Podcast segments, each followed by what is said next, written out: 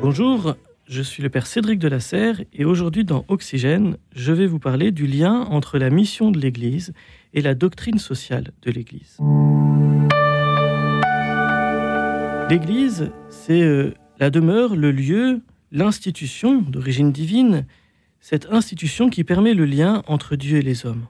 L'Église donc cherche le bien de tous les hommes et en cela elle est solidaire de chacun et elle cherche à mettre en œuvre elle cherche à soutenir chacun pour mettre en œuvre la volonté de Dieu. On dit donc de l'Église qu'elle est sacrement de l'amour de Dieu, ou qu'elle est demeure de Dieu parmi les hommes. Enfin, l'Église œuvre à la socialisation des hommes, au développement des relations sociales humanisantes. Elle le fait par ses multiples institutions sociales, ses œuvres d'éducation, de soins, par son engagement pour la justice, son engagement pour les plus pauvres, son engagement pour le bien commun. À côté de l'Église, il y a l'Évangile, fondement de l'agir chrétien. L'évangile est un outil pour fermenter la société. Et à travers cet outil, la doctrine sociale de l'Église, se fondant sur les évangiles, cette doctrine sociale cherche à annoncer et à actualiser la bonne nouvelle, cherche à montrer que l'évangile est source de bien pour la société, que l'évangile est fécond pour la société et peut la rendre meilleure.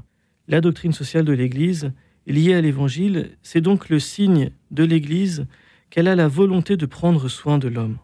Par exemple, l'Évangile porte un message de libération et de rédemption. C'est ensuite l'Église qui œuvre concrètement pour libérer des esclavages divers et le manque d'espérance dans le salut. De cela, on peut comprendre que la doctrine sociale de l'Église est un véritable outil, un bon outil, un outil efficace pour évangéliser et faire la promotion des hommes. Dans notre société, Beaucoup sont nos contemporains, loin de l'Évangile, qui cherchent pourtant à faire le bien humain, à faire le bien des hommes. Eh bien, la doctrine sociale peut être ici un outil de dialogue et un moyen pour annoncer l'Évangile.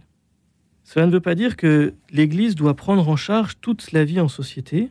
Chaque élément de la vie sociale a son autonomie, mais l'Église cherche à éclairer, à éclairer les consciences, à éclairer l'action pour que celle-ci aille dans le sens du bien.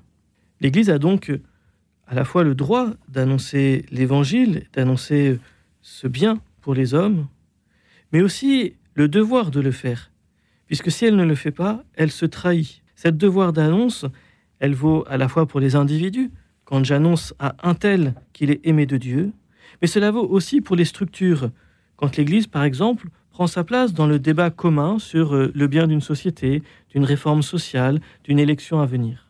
Tout cela, cela fonde la doctrine sociale de l'Église. Quelle est donc cette doctrine sociale de l'Église? Quelle est sa nature?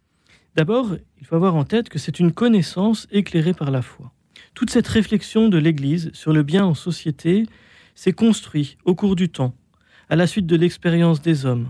Cela commence dès que l'homme est homme, et cela se voit à travers de toute l'histoire biblique et toute l'histoire des hommes. À chaque fois que, que les hommes ont cherché à comprendre le sens de leur vie et à vivre mieux, alors la parole de Dieu, la révélation de Dieu a apporté sa contribution. De cela, on comprend que la doctrine sociale de l'Église n'est pas un système idéologique, mais c'est un système théologique. C'est le résultat d'une interprétation des réalités terrestres au regard de la foi pour guider, orienter la conduite et le comportement social du chrétien en vue d'un plus grand bien. Son fondement, évidemment, et dans la révélation biblique. Et ensuite, euh, il est euh, enrichi, affiné, mieux compris à travers toute la tradition, toute l'histoire de la pensée. Cette doctrine sociale de l'Église fonctionne aussi par l'usage de la raison. La raison éclaire le discernement pour une recherche rationnelle du bien et euh, vient étayer la foi, les deux fonctionnant ensemble.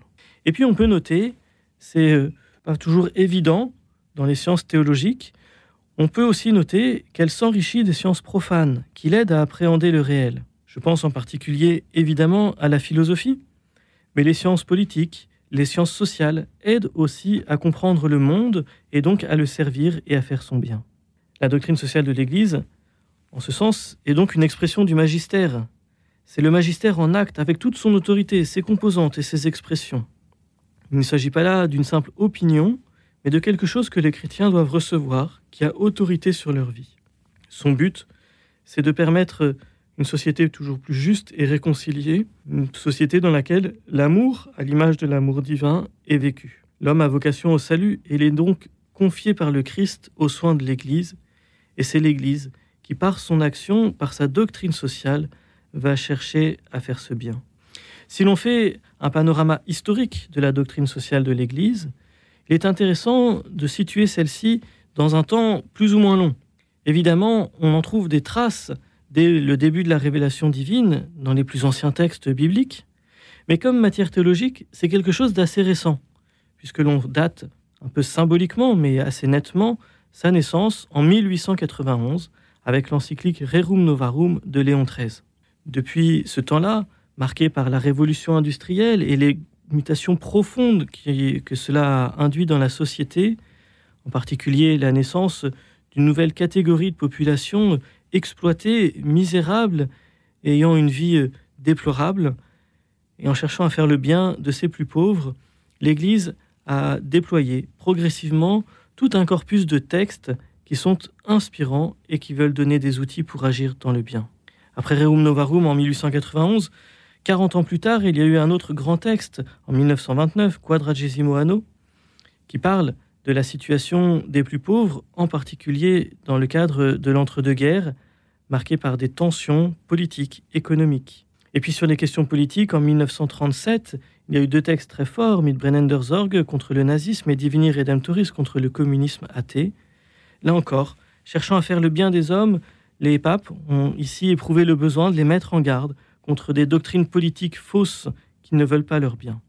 Cela s'est continué de pape en pape, d'époque en époque, de contexte en contexte, jusqu'à euh, euh, les derniers textes du pape François, Laudato aussi en 2015 sur l'écologie de la société, et puis Fratelli Tutti en 2020, ce grand texte qui cherche à penser les relations sociales pour qu'elles soient vraiment humanisantes.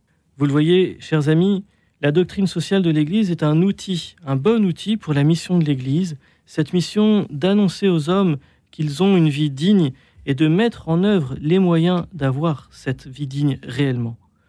Pour l'Église qui œuvre pour la justice, pour le bien commun, la doctrine sociale est une ressource et elle l'est aussi pour chacune de vos vies.